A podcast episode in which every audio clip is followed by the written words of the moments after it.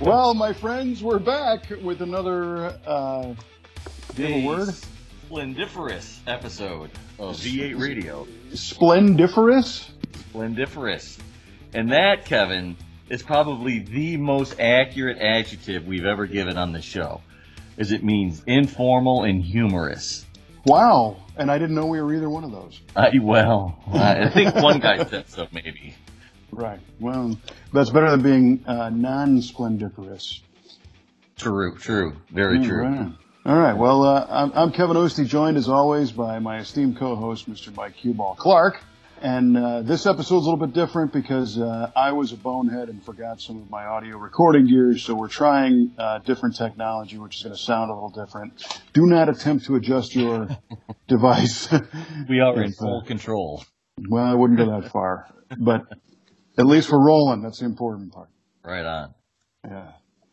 So, um, for those who are familiar with our V8 radio experience, uh, uh, we typically start off each episode with some form of a trivia question, uh, generally automotive related. And, uh, yeah. And I, I will say, um, although I did, we did get some good feedback on our last episode uh, about the show being informative and perhaps entertaining. I, I personally want to apologize for how long we kind of dragged out the uh, the trivia question part of the show. That's not that's not your fault. Well, not at all. It, it was my fault a little bit, and, and well, I, I, mean, I- you asked the question, but I hemmed and hawed for an hour and a half. yeah, yeah. Well, I, I, I must admit that the uh, the Richard the Hawk question or whatever it was, happy happy to Hawk, um, was kind of a kick in the nuts. So. um, I, I do have a question that I know you're not going to get and you wouldn't be happy about, but I'm not that kind of guy to actually use it. You're a nice guy. I appreciate that. Yeah, yeah. So I think maybe I'll just hold on to that one. for, for when you're really mad at me or something. Well, I see our our uh, our listener Paul, our buddy Paul, had pointed out. He's like, "Yeah, you owe him for that one." Thanks, Paul.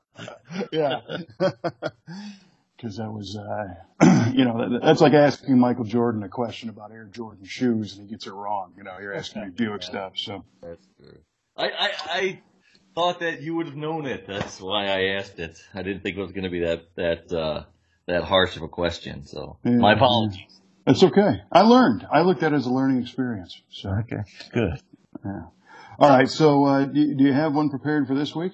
Yes, sir, I do. I do. And I'm I'm moving away from Buick and going to go towards our friends at Chrysler Corp. Oh boy. Yeah, good times. All right. Uh, as you know, Kevin, in uh, 1968, uh, Dodge had a lineup of muscle cars that they called the Scat Pack. Yeah. And Plymouth had uh, same group called the Rapid Transit System. Yeah, Rapid Transit System. hmm All right. The 68 Dodge muscle cars consisted of what cars? In the uh, Scat Pack?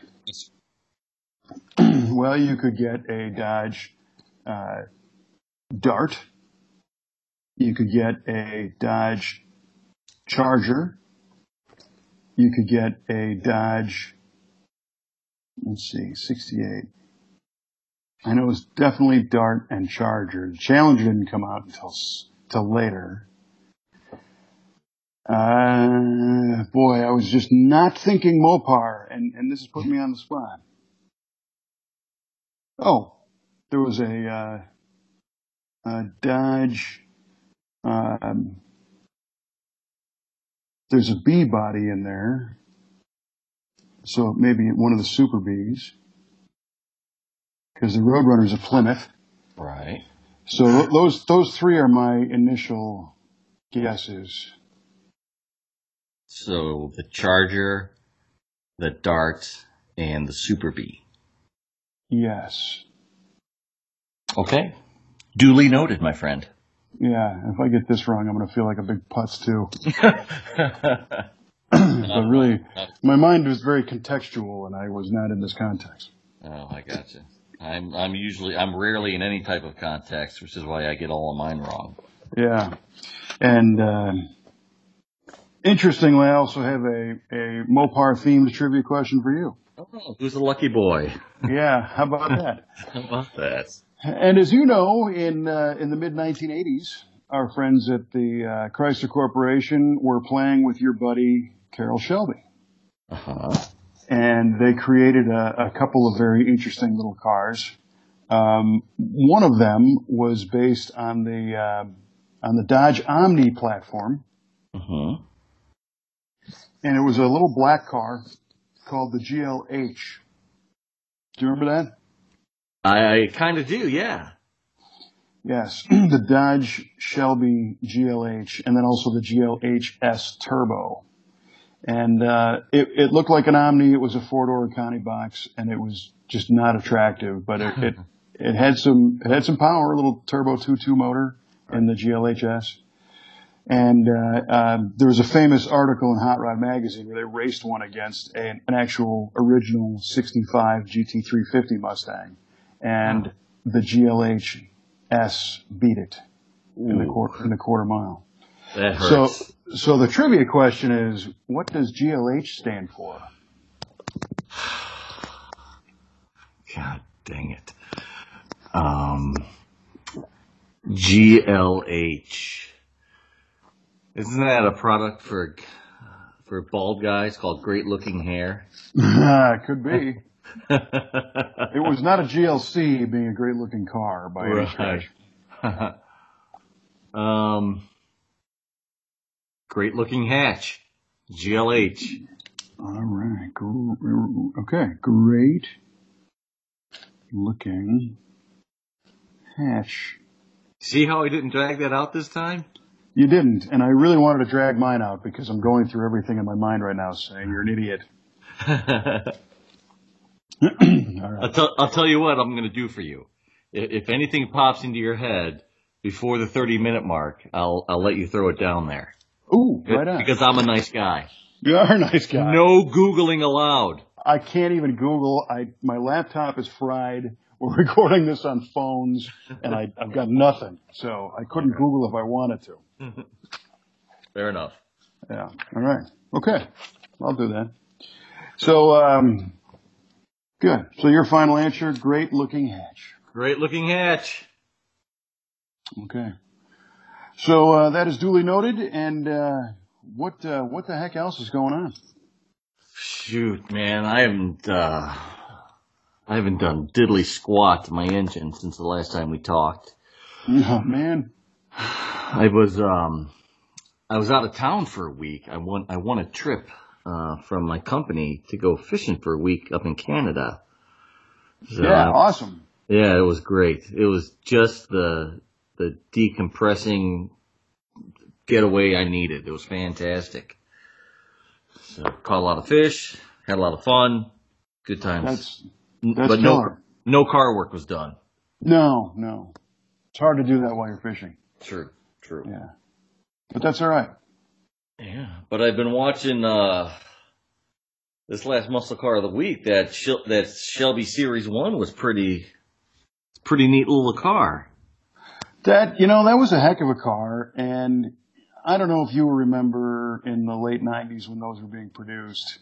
Um, you know, Shelby's got this this interesting kind of love hate relationship with his fans throughout the different time periods of history. You know, so everybody loved him in the '60s.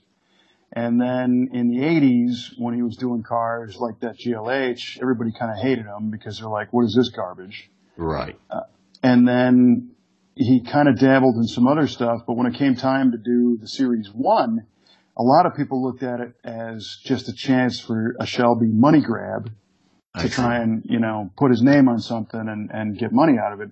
But you know, really, that that couldn't be farther from the truth because he invested a bunch of cash, as did others, into Right. that series one project. It wasn't just what again many people thought happened later with some of the the Mustangs again from the 2000s where it was a Shelby series Mustang that really didn't have much done to it, but it had the name, so they charged a lot more. hmm So the, the, the bigger part of that story that we didn't get into on Muscle Car of the Week is that the federal government was a big player in that car from the standpoint of in order to make a production vehicle, which is what he was trying to do, he needed to uh, have certifications done so that it passed smog and crash standards. Right. And in order to do that, you got to spend millions of dollars Oh, to yeah. have independent testing and everything else. And and the kicker is that you could be crash certified, but they do it by model year. And the standard, if you change the car or a certain amount of time goes by, that standard goes away and you have to reapply and do it again. Oof.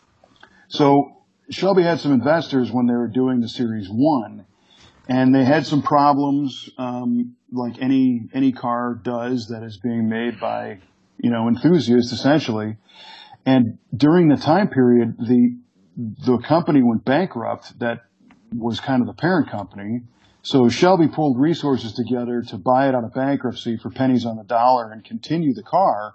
But when that happened, the certification certificate didn't stick and Hmm. he didn't have the money to recertify it all.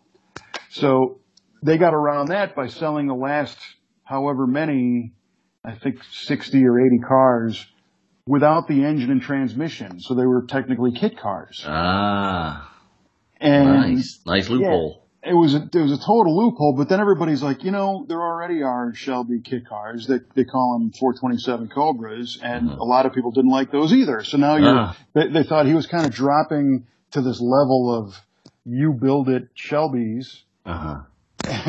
and and there's always this little stank of you know bankruptcies are suspect to begin with in certain businesses because it's like well what really happened there you know is this uh, something snaky going on oh snaky sorry Snaky. Nice. well played. Nicely done.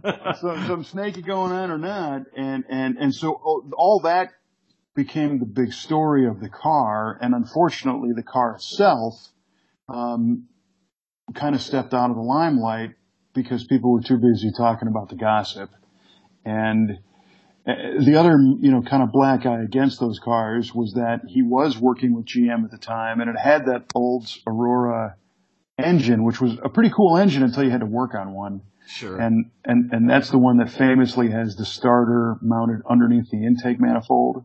oh yeah, just like uh, like a Northstar. Right, it's a small displacement Northstar essentially, and those were great concepts that proved to be troublesome on the street eventually. Mhm. So that reputation had kind of preceded that engine, and people were like, "Yeah, we're not so sure about those." Mm. And, and then, of course, the interior being essentially Pontiac Firebird and Oldsmobile Aurora pieces. It looked very GM plastic, and and, Yeah. and that was a bummer. Yeah, there's a lot of potential in there to really create a really nice interior in that car. Yeah, that mid '90s plastic stuff was really, really pretty awful stuff. I think. yeah, you know, but at the time, again, um, you didn't have rapid prototyping, you didn't have 3D printing, you know, you didn't have the the stuff that a an individual can do today. So he did with what he could without putting a whole bunch of money in the in the cockpit Mhm. because the chassis was was really pretty killer. hmm Uh, It Right. was an, an all aluminum chassis that was uh, a combination of uh, you know tubing and rails plus some sheets, and then the whole thing was was kind of heat treated. Um, I don't want to call it like a furnace braze, but it was uh, a heat treated process to put rigidity back into the welded structure, and utilized uh, some Corvette suspension and brake parts. And I drove that Series One not much, just kind of around the parking lot a little bit, Mhm. basically moving it around. And I will tell you, feeling a a very lightweight car like that that has power is just fun, you know? And- and- It revved up real nice and it sounded great and it had killer brakes. And all of a sudden I didn't really care about the Trans Am dashboard and, and kind of the, the fact that I didn't really have any room for my feet. Um, but it it um, it drove really nice and and uh, like I said, it handled great. And I don't I don't really think that that was intended to be a competition car like the Cobras were. It was intended to be a street roadster and right. maybe kind of you know thumb the nose towards the Viper because that arrangement had dissipated between Shelby and Dodge at that point, and uh, you know kind of a, a thumb the nose of the Corvette too in some ways because he was he was always fighting against Corvettes his entire career. Oh yeah. Yeah. Um, but it, it, it, was a neat little deal, and, and I was we were trying to look past the shortcomings of the company, you know. Mm-hmm. And I'll, I'll tell you a parallel. If I'm around in 20 years and this stuff is still cool, we'll be doing an episode just like this on a Tesla. Oh yeah, you probably will. Because it's oh, the same man. thing, you know. It's trying to do something. One guy takes a bunch of money. Public opinion is is what it is. But at the end of the day, you got to look at the car and go, "That was actually kind of cool." Yeah. Well, dude, those those Tesla P100Ds in the ludicrous mode are ridiculously quick. They are. They're insane. They, it's ludicrous. It's ludicrous even. it's ludicrous. nice. nice. Oh man, that's beautiful. and, and, I have a, a, good friend who's got uh, has got two of them. Um, he's got uh, and, and forgive me, I'm a little slow on my nomenclature of, of Teslas, but he's got uh, you know I think a an S sedan and maybe a Model X SUV deal, right? Is that mm-hmm. what that is? I think so. His wife drives that, and um, he he's got a lot of fast cars. I mean, he's got a Hellcat. He's I think he's on a second Hellcat. He's had uh, a twin turbo all wheel drive Mercedes, and Oof. he swears up and down, you know, that the Tesla is by far the the most fun acceleration wise to drive. You know, I, it, do, it doesn't it doesn't have the Hellcat, you know, V8 Fury going on, but right. um, yeah. But when you can apply full torque instantly, you're in for a hell heck for a ride, especially on those, um, the D in the P100D is uh, dual motor, so you got a front and you got all-wheel drive, front and rear motors in right. that car, and it just it grips. Boy, howdy! Oh, it's wicked, yeah. And I've always been fascinated with, um, you know, I like the end result in a lot of ways, and believe me, obviously by watching Muscle Car of the Week, I appreciate original cars and, and, you know, not disturbing that. But at the end of the day, if the goal is to build something that's going to go fast, um, that, that's a pretty cool way to do it. And the owner of that, that, that I was just talking about, he and I and, and the guys in our shop have been talking about, um, kind of the best of all worlds for a muscle car guy and, and maybe we find a, uh, a 70 Challenger and get a damaged Tesla with the all-wheel drive and put those two together. And, and I, I advanced that to a CUDA and we'd call it the electric eel, you know. nice. and it would have the power, um, the instant torque, and you know we wouldn't start with a with a Hemi car or something obvious. Right. We'd start with a six cylinder, yeah, you know, a slant six car. Yeah, or even you you can get almost a whole Dynacorn CUDA these days. So oh, yeah uh, you know, we could build something and, and he, he would really love to because he loves the look of the, the old car and the performance of the new. And last year at SEMA, I had talked to a gentleman who used a team in Sweden to hack the Tesla operating system. Oh boy. And what they were able to do is they call them power modules and it's the motor.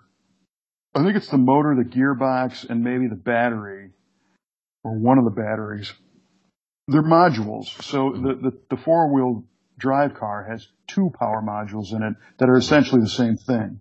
And, and that's the beauty of his platform is the, the middle of the floor, I think, is where all the batteries are. And you can just build whatever wheelbase you want. You could build whatever kind of thing you want on top. You know, yeah. it's just like changing out bodies on an RC car, basically. Yeah, kinda. And, uh, but the trick was, in order to make one of these things run, you need all the components. So you need the interior body module, you need the steering module, the brake module, all these things are networked right. together. Mm-hmm. And if it senses there's nothing there, it's not going to work. And that's what these dudes in Sweden hacked, is the ability to control that without having the rest of the car.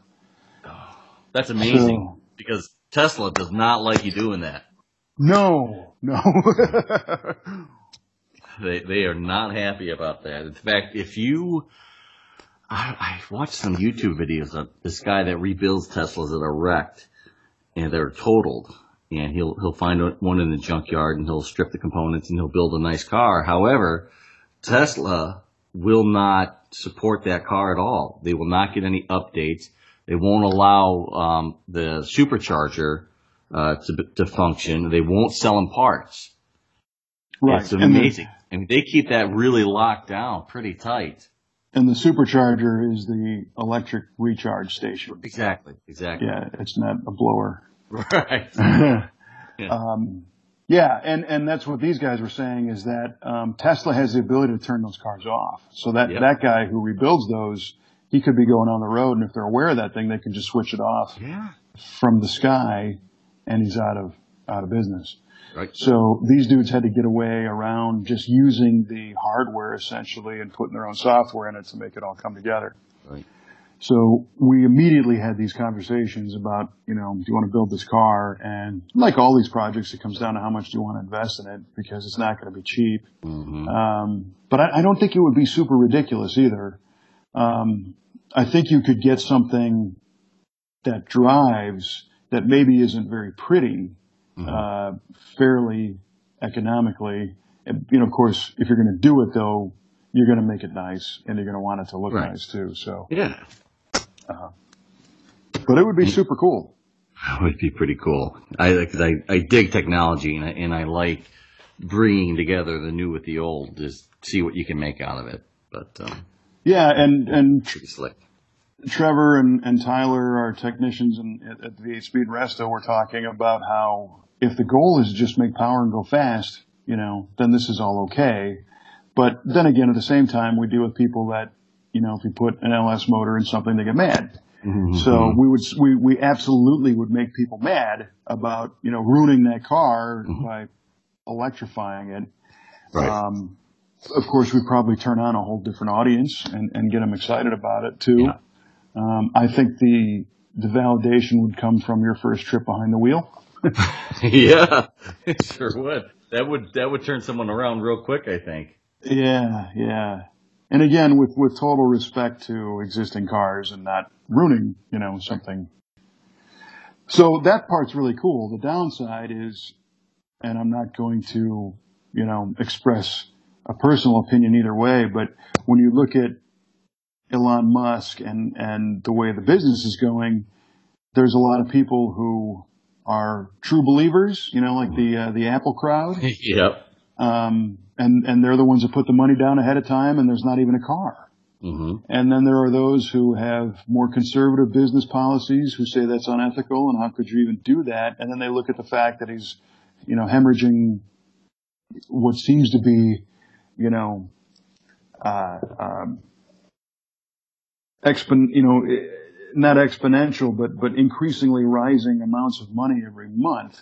hmm And at some point it's got to end. And the thing that sucks is he's a visionary, whether you dig the car or not. And, and we need people like that.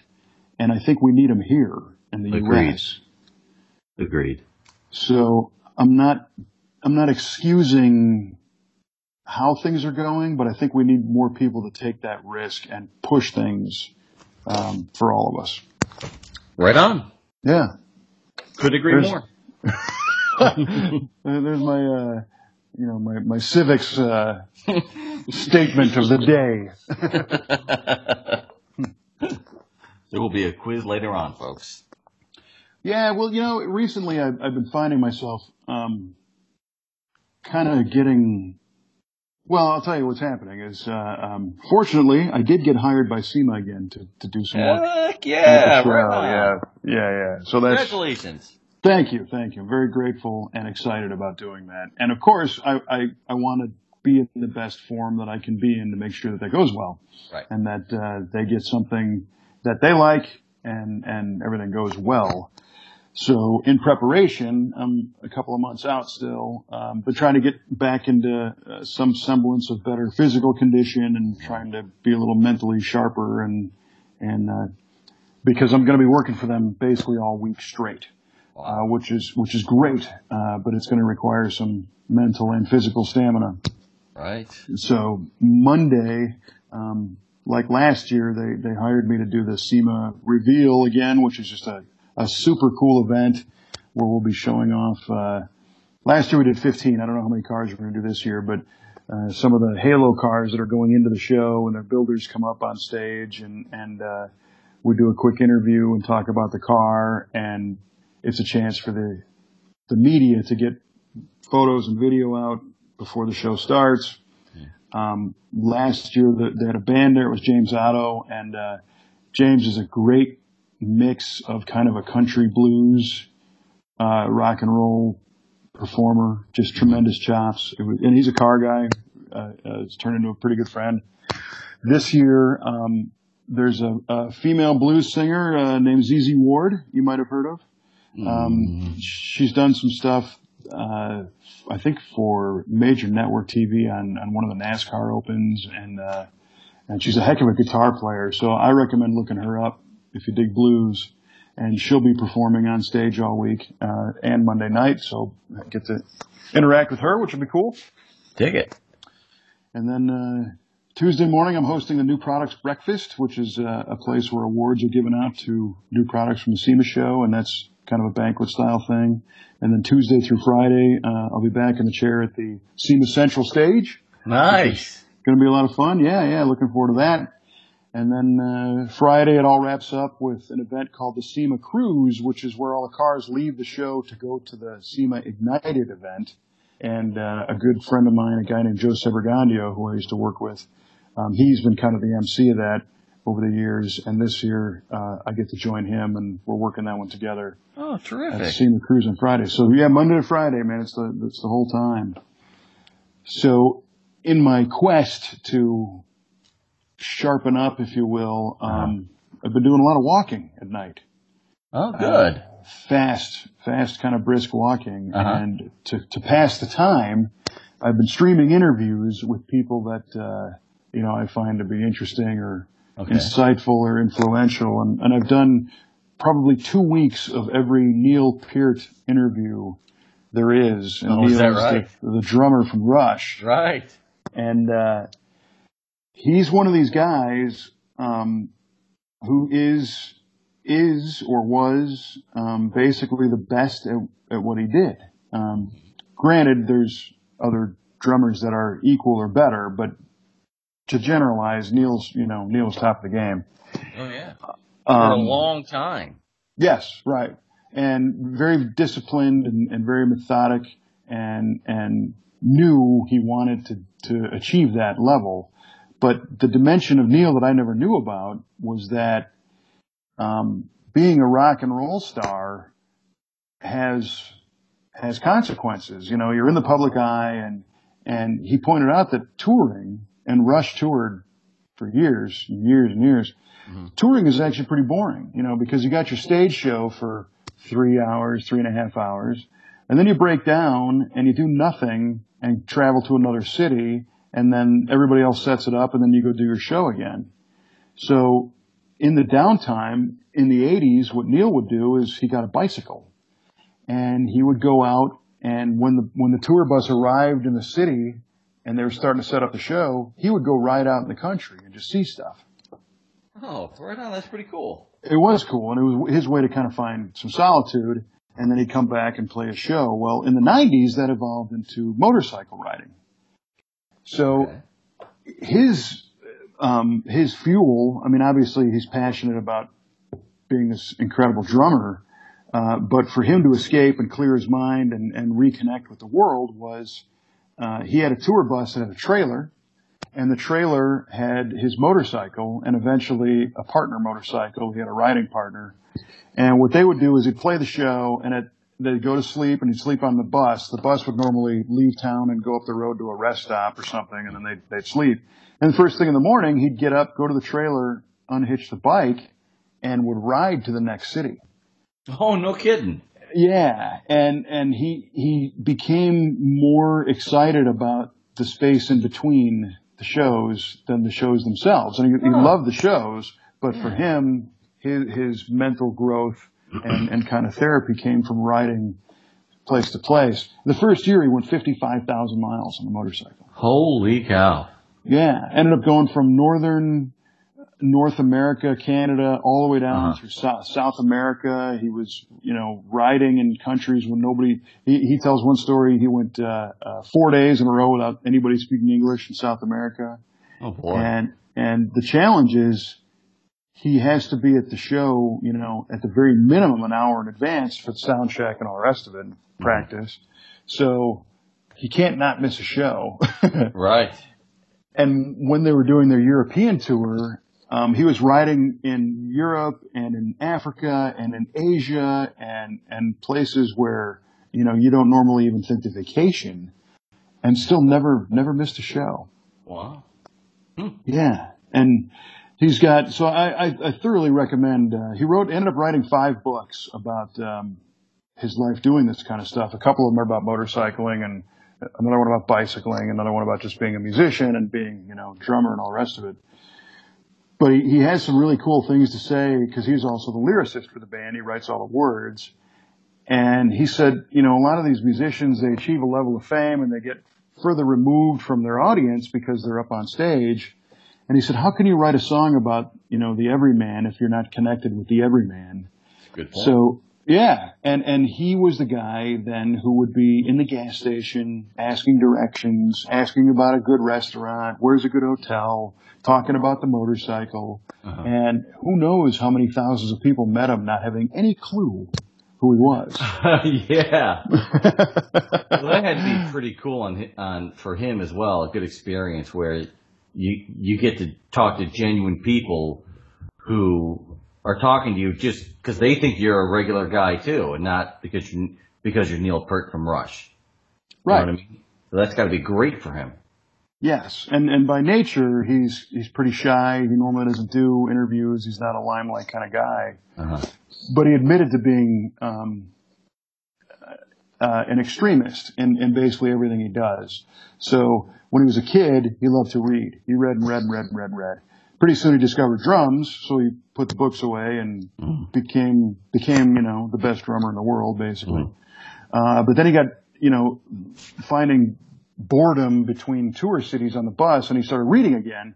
So his goal was to read every book ever written. Well, you, you can't do that, you know. But No, you can't. kind of literally that was his goal. So he, he has read every, every possible subject and every possible, you know, famous author and not famous either, which just expanded his vocabulary and his, his intellect. So it's really cool to hear him talk about this stuff because he uses words that you don't use every day and he uses the meaning of words that you don't necessarily understand. Um, you know, Like like he did, like Splendiferous. like Splendiferous, which is, you know, if they did another album, that's what the name was. he He told me. revealed that. Yeah, he revealed that. Oh, sweet. but he talks about the, the term um, enthusiasm. You know, it- it's his goal to to inspire somebody to do something based on his drum work, his music, his writings, whatever. The, his, his greatest honor is if he inspires somebody to do something, then the flame is passed from him to somebody else.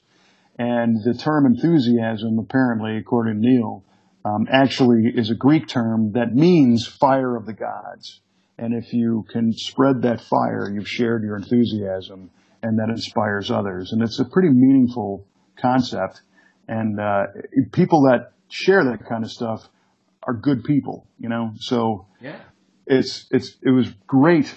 Uh, so here I am, you know, just your your local dopey guy marching around his neighborhood with a set of headphones on, listening to this stuff, you know. And and for me, it was nice because I got to, you know, that's as close as I'm ever going to get to this guy. Um, but these interviews are out there and they're they're free on YouTube, so I can listen and try and absorb and aspire and be inspired by him to hopefully do whatever I do or we do or our shop or team or relationships to do them at a high level because there's there's meaning in doing that and there's satisfaction. And next thing you know, mile and a half went by and I didn't even notice. You know, so Hey, it's a, how about that? uh, Yes, right. So I'm receiving benefits from that that are uh, that weren't planned. Um, Yeah. I, I enjoy my walking time so much now uh, because it's it's time. I do it at night. My neighborhood's quiet and safe, so I got nothing to worry about, and it, it gets me one-on-one time with people that have so much to offer that I don't have during the day. You know, there's too much just other things going on. So this is how I've been preparing to uh, hopefully do a better job, um, not only at SEMA but in in all the silly stuff we do. You know, with the cars and videos and whatnot. Uh, right. So tonight was uh, actually a little different direction. I, I was listening to an awesome Michael Jordan interview. Oh, uh, nice. Yes, I got a list. I got a list of people. I mean, uh, there are those who are, you know, these these super achievers that uh-huh. have, have, always fascinated me. And and you know, you lay the question down: Are you or can you be the best at anything? Can I be the best at anything? I I don't know. I, I can't possibly see that. Um, I know you're darn good at what you do in your daily. And, and th- what I think is interesting about a guy like you is your daily profession is not necessarily what your morning to night passion is, but you still kill it. Well, yeah, I'm, it's, if, if you gotta do it, you might as well do it the best you can do. So, and I, right. and what, it helps that I do enjoy it. I, I really like helping people. So I get to help people all day and that's what makes it really worth it. And, and I learn a lot and I love to learn. So, and I always want to get better and be better and, you know, be the best I can be. So this, this is a good spot for me to do that. Yeah, no, and it, and it's cool and it shows. And in fact, that's how you got your fishing trip last week is because you killed some competition, right? You're that's right, man. Yeah, so there you go. You're showing them young guys how to do this. Mm-hmm. You whippersnappers. That's right. And and to me, you know, Jordan is on in that list of of people that are the best at what they do. You know, just like Pert, Neil Peart. Mm-hmm. And I know, or I've learned, that there is not a secret to this. Um, it is known how you can become the best. Uh, it requires passion. It requires desire. It requires discipline. It requires hard work. It requires, you know, Neil says he's a slow learner, but a great practicer. ah, that's, that's huge. It is. So, you know, Jordan talks about this particular thing I listened to last night and, and it's got personal significance for me because when I grew up in the Chicago area, I lived through all the Bulls championships, um, and, and watched all those and watched him play.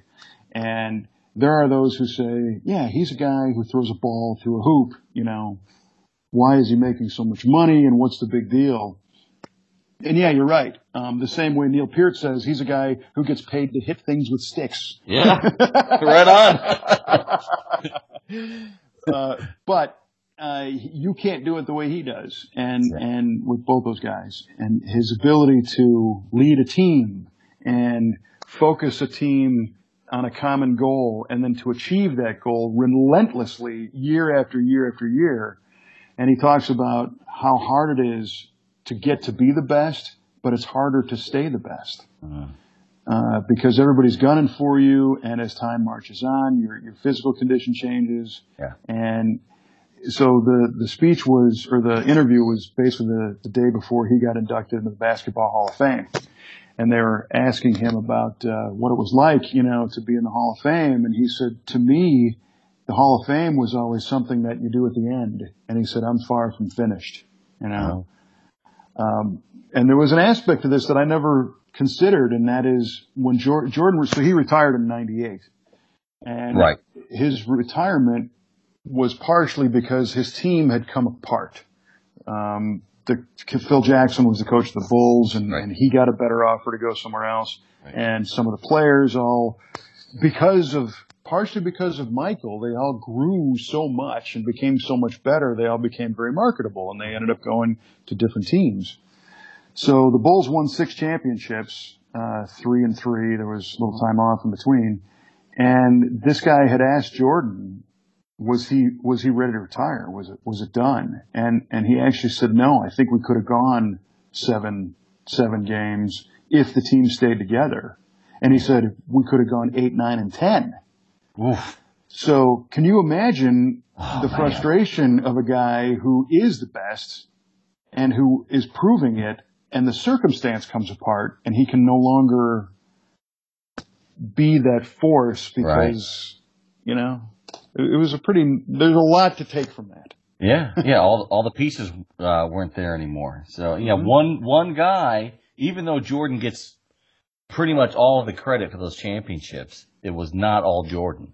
No, And I mean, it was his his um the rest of his team all all putting out a thousand percent to win that to win those championships that made it happen. He happened to be the face of it. right, and and largely, um, he, he- he's the kind of guy that if you're going to grow, you want to be around. Um, not because he's a nice guy and a fun guy and everything else, but he was so uh, demanding of his teammates, and, sure. and he would he would demonstrate genuine disappointment if you screwed up Mm-hmm. because he knew you could do it. Right. You know, he, he had the ability to believe in himself and believe in others. And sometimes I know, so when we were, in, when I was in college, my buddies and I, we used to do, uh, in the summertime and, and whatnot, we go to local parks in the Chicago area and, and do little pickup basketball games. And there was five or six of us that would get together every night. We knew, we, you know, we were all best friends, so we knew each- ourselves, obviously. And we'd be playing, playing against people you don't know. Mhm. And that was some of the best times I ever had. Um, basketball is fun, but what was really, really fun about it was I knew where each guy on my team was all the time. You know, we were in tune with what each other was doing. I knew if this, you know, was a breakaway and this guy had it, he's going to shoot it from this side and I can get the rebound and we can do it. Uh-huh. Uh, just that cohesive team thing. And a lot Sure. of people talk about team sports and, uh, but I think I was lucky enough to have a true, you know, piece of the machine team experience. And it, it's funny, it didn't come in, in, in a high school sport or it didn't come in anything organized. It was just Uh-huh. us and we all played this game because we Mhm. enjoyed it and we had that desire we wanted to go do it. So common goal and, and again, shared disappointment. These are great friends, but if Uh-huh. somebody missed a shot, we would all give them a ton of crap. You know, Yeah. it's like, what the hell's the matter with you? You had that. Dude, you're Right. buying beers tonight. Yeah, absolutely. You know, and, and, and that today, even more so is, is I find it hard to be in that situation, uh, cause we're in a different time now. And I'm, th- this was 20 years ago that I, you know, we used to play these games. But it seems today that there's so much more consideration of hurting feelings and, and, you know, political correctness where if something, uh, you know, doesn't go right, you have to approach, or at least I feel it's expected that you approach things differently, um, which might be better, but it's not the same. Right. Right. And, So- Absolutely. and I'm not saying you got to be a jerk about it, but Mhm. you know, I think the fear is that if something doesn't go right, and you go to that person and say, "Okay, you know what." Um, you know, to be blunt for our show here, but this is a letdown because this didn't go well. Right. you know, not not saying you screwed up, but saying you know that there there was a better opportunity here to do something better and it didn't happen. Right. It it feels like you can't really come out and do that stuff. You you you have to approach things from a softer standpoint these days for for fear of demotivating that person Right. and having them either do worse or become more self-conscious or leave or whatever, as opposed to fueling the fire and throwing a log on the fire. And that's, that's what Jordan was saying is he grew up in a, in a competitive household with his brothers and his sister and everybody had high expectations. And if you screwed up, all it did was fuel you to go do better next time. Yeah. And I, I think that's a special personality and not everybody has that, you know?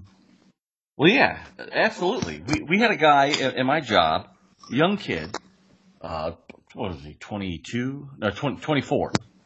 And he just, just wasn't motivated and was not learning, was not improving. And uh, it, we just never, and maybe it's a failure on our part, but he just never found what he needed to really excel. And we ended Yeah. up firing him because he just Yeah. wasn't getting it.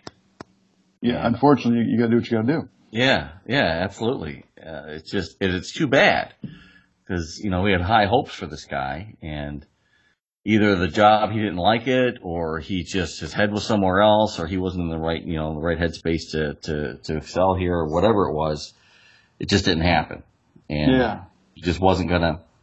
I think decided that he wasn't gonna be better.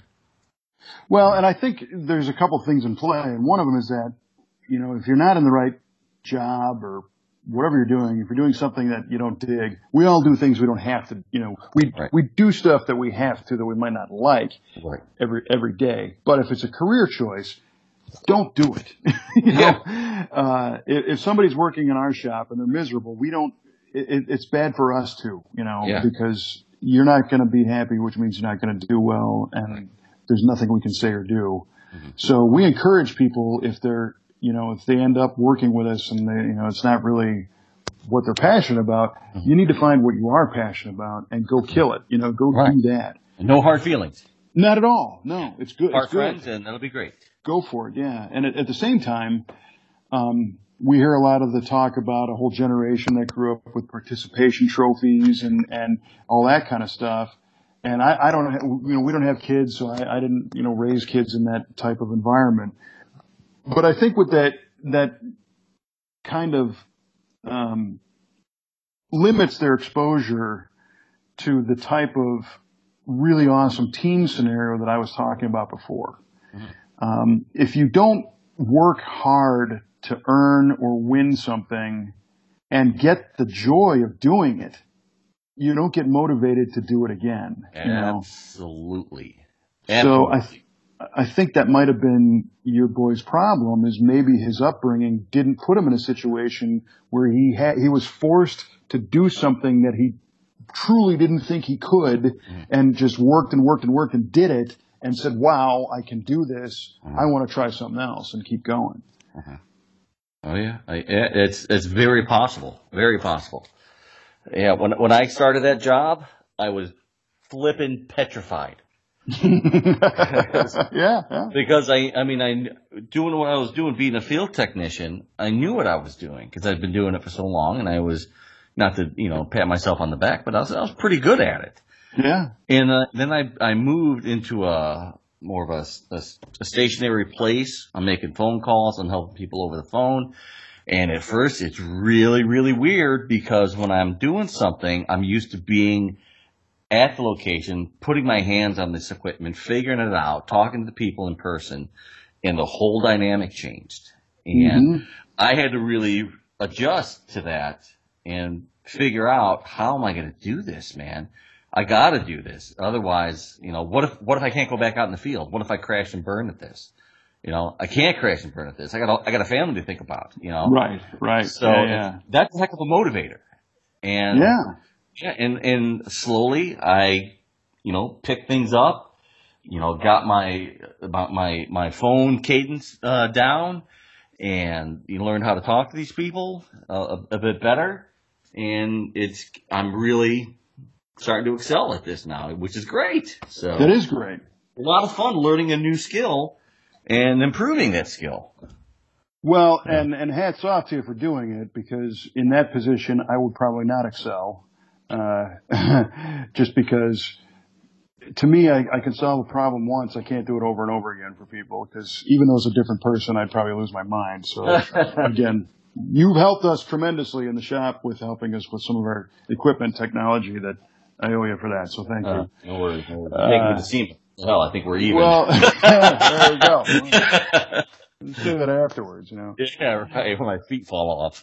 Right, right. Um, but again, you're the type of person who knows that okay, this is a challenge, and if I if I beat this thing, I'm going to get something out of it. So, of course, the, the family motivator is there too. Um, but I, that's why I think you know working on cars, you can get that kind of experience in a in a one on one. You don't necessarily have to be on a sports team, Hmm. but if you're going to set out to uh, uh, to install a part or figure out how to do a tune up or repair something. You know, the repairs are great, especially when you got to drive that thing to work on Monday Yeah. and you've got to get it fixed now. So there's your deadline, there's your pressure, and you, you have to reach out to new resources to maybe learn the trick. Maybe you got to find tools and whatever. But when you turn the key and it starts and runs and you go, yes, that is a great feeling. It is. And I know that weight lift off your shoulders too. Boy, howdy. Sure, and and there's all kinds of benefits. You learned a skill. You had Yeah. you had the, the mental wherewithal to make it happen. You might have saved yourself some money. You burned some time, but it's personal growth time. I, I fully believe. And um, you know, like me, I I have to do stuff on the car two and three times often because I don't get it right. You know, and and it might be right enough, but is it right enough for the the standard that we want, or or the customer standard is a different story. Hmm. So there's Yeah, there- yeah. Being the home the home mechanic and uh, doing all that, maybe you get some new tools out of out of the job too, which is always nice, always a plus. Yeah, right. And there's a guy on uh, one of the forums on Lateral G, I think, who, who pointed out he justifies doing his own repairs uh, because he takes like half the money that he would have spent on the repair to invest in his tool set. Hmm.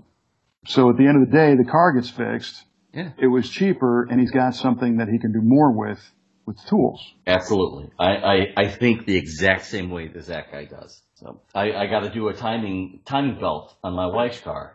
Um, it's at 100,000 miles and it's ready for timing belt, and and it's not it doesn't look like a very bad job, but you got to get special tools to lock the cams the cams in place and lock the crankshaft in place, and it's it's not that much. It's like 25 30 dollars for this little tool set, but I'll get to buy this tool set. The whole the whole job will cost me you know, maybe $175, where take it to the shop would cost me five or 600. So, Right. winner, winner.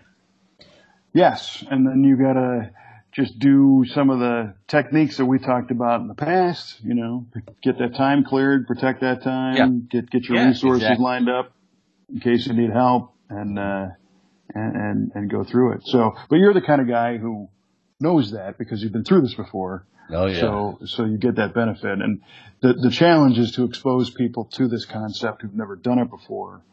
Um, and especially the kids, the youth, you know, you, we need to somehow let them know that you, you only grow outside of your comfort zone and that never stops.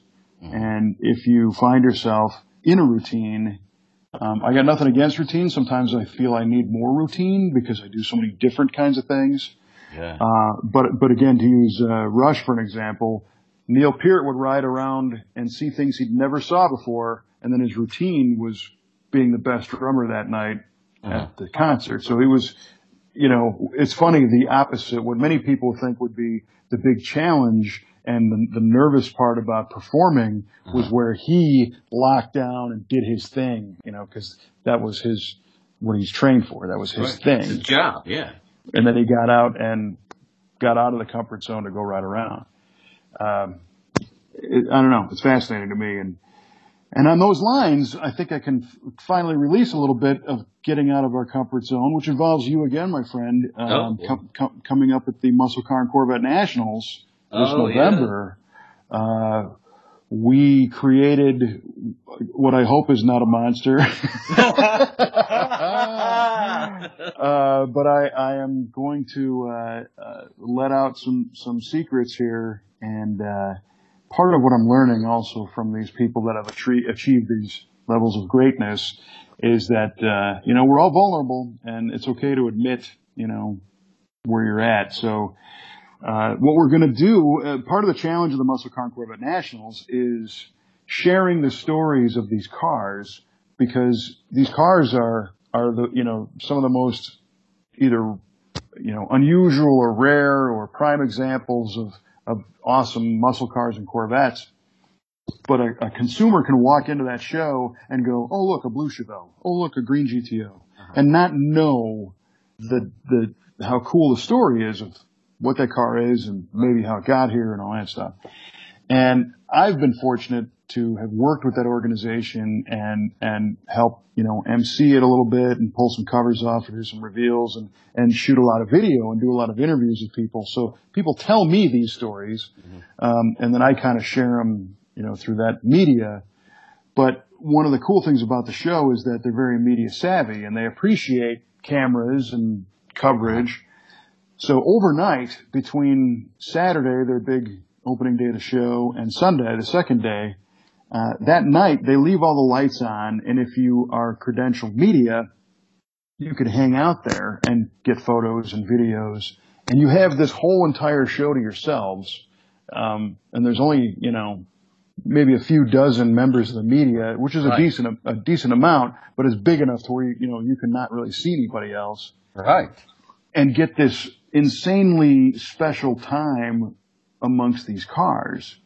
So uh, I had talked to Bob Ashton about taking advantage of that time, and maybe we do an overnight live video broadcast from the show floor in which we can tell those stories uh, to an audience around the world that is sharing this live video stream and we'll have guests and we'll have car owners that are guests and sponsors and stuff. And uh, we're going to call it the uh, McCacken, you know, the acronym for the Muscle Car and Corvette Nationals, McCacken After Hours Live. And Bob said, that's one of your top five best ideas ever. Nice. So, not to say that I have good ideas, but I, I, I believe in this one. I think this is going to be a really cool thing. Now I'm, uh, so I got the go ahead from Bob, um, to produce this thing, and now we're figuring out how we're going to do it. So, um, I'm coming clean a little bit saying, you know, we've done a lot of live video, which is, you know, a lot of it's been cell phones and, you know, whatever.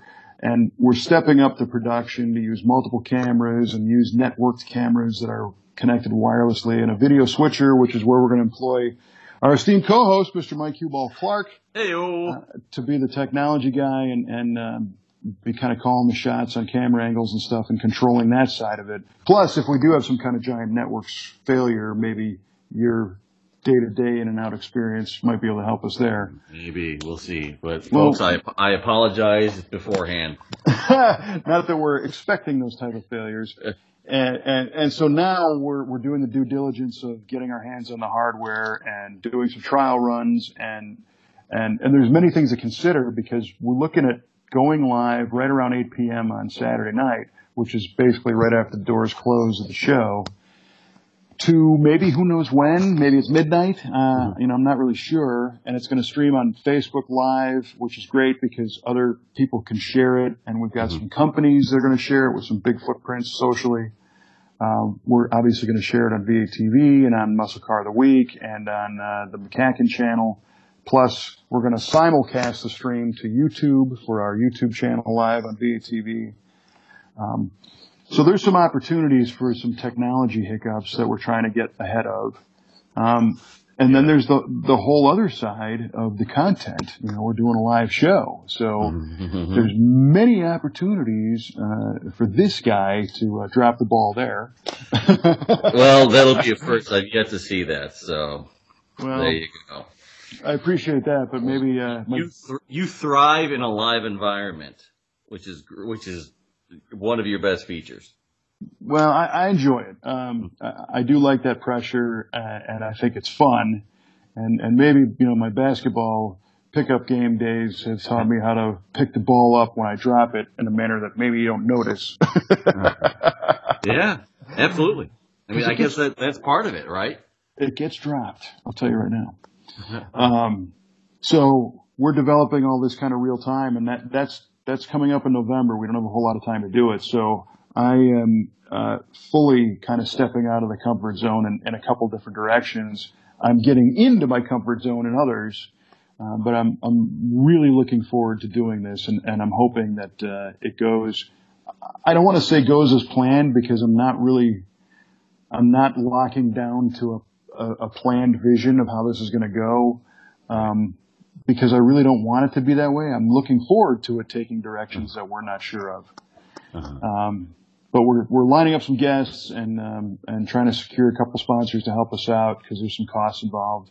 And uh, Ben, our in-house camera video guy, he's excited about it, and uh, everybody we've talked to so far has been like, "Yeah, this is going to be great." So it's going to Yeah. be cool. I'm excited about this. I'm glad. I'm glad you're going to be able to be a part of it. And uh, Yeah, for sure. it's um, at the end of the day, it all comes down to the very basics of telling stories about cool cars. So hmm you know, to me, that's second nature. That's easy. We're just going to make sure that the rest of it goes well, which I think we're we're sharp enough now to hopefully be able to figure it out. And if it goes down in a ball of flames, well, that'll be kind of fun too. Facebook's most infamous moments. yes. The, Number the- the- one, McCacken After Hours Live. That's right. That's right. The, the biggest automotive media failure of all time. You know, maybe I can add that to the list. That'd be fun.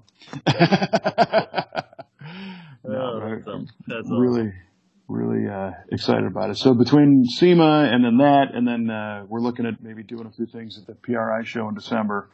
We're we're really gearing up for an action-packed back half of the year. So getting full circle to my story about trying to sharpen up a little bit and be in, uh, in a good space physically to, to handle all this. Um, is why I've been marching around my neighborhood at night, uh, listening to uh, inspirational speeches, and I apologize to my neighbors if I look like some kind of a weirdo. You're wearing like a headband and, you know, ankle weights and all that stuff. oh yeah, it's all uh, uh, Olivia Newton-John. The Uh, windbreaker and 70s huge shorts. right. It's all white, by the way. Uh, uh, no, surprisingly, I just uh, basically just wear what I wear from work, and then I take it off and throw it in the hamper. So Nice. yeah, yeah. But I'm, I've been lucky, no injuries, no no sore knees or feet or anything. Uh, Good. everything feels good. So Right on. yeah, yeah, yeah. Yeah, I need to I need to follow suit on that deal. Well, you know, again, I, moving a, a an exercise machine just to move the machine to me, I always mentally thought I could be doing something that creates, you know, a work byproduct rather than just push these weights around. Uh huh. So I never really, I was never one of those guys who could just go work out for hours, Uh-huh. uh, because I always had other stuff to do. Right. And and now by by tuning into these, you know, to listen to other people, I feel like I'm getting something out of that in addition good. to the to the exercise. And um, it's the first time really in a long time that I've been able to. I guess you know the next best thing would be to put a team together and go play some pickup basketball, but I'm nowhere near in shape enough to do that. My heart would explode if I tried to do that right now. Holy cow. yes, yes. So, uh, well, great. That was another great show about cars. Yeah, yeah. This, this was a very zen episode, man. I love it. I'm snapping my fingers. I like yeah, it. right, right. Hopefully, we don't offend our handful of listeners uh, for veering off topic.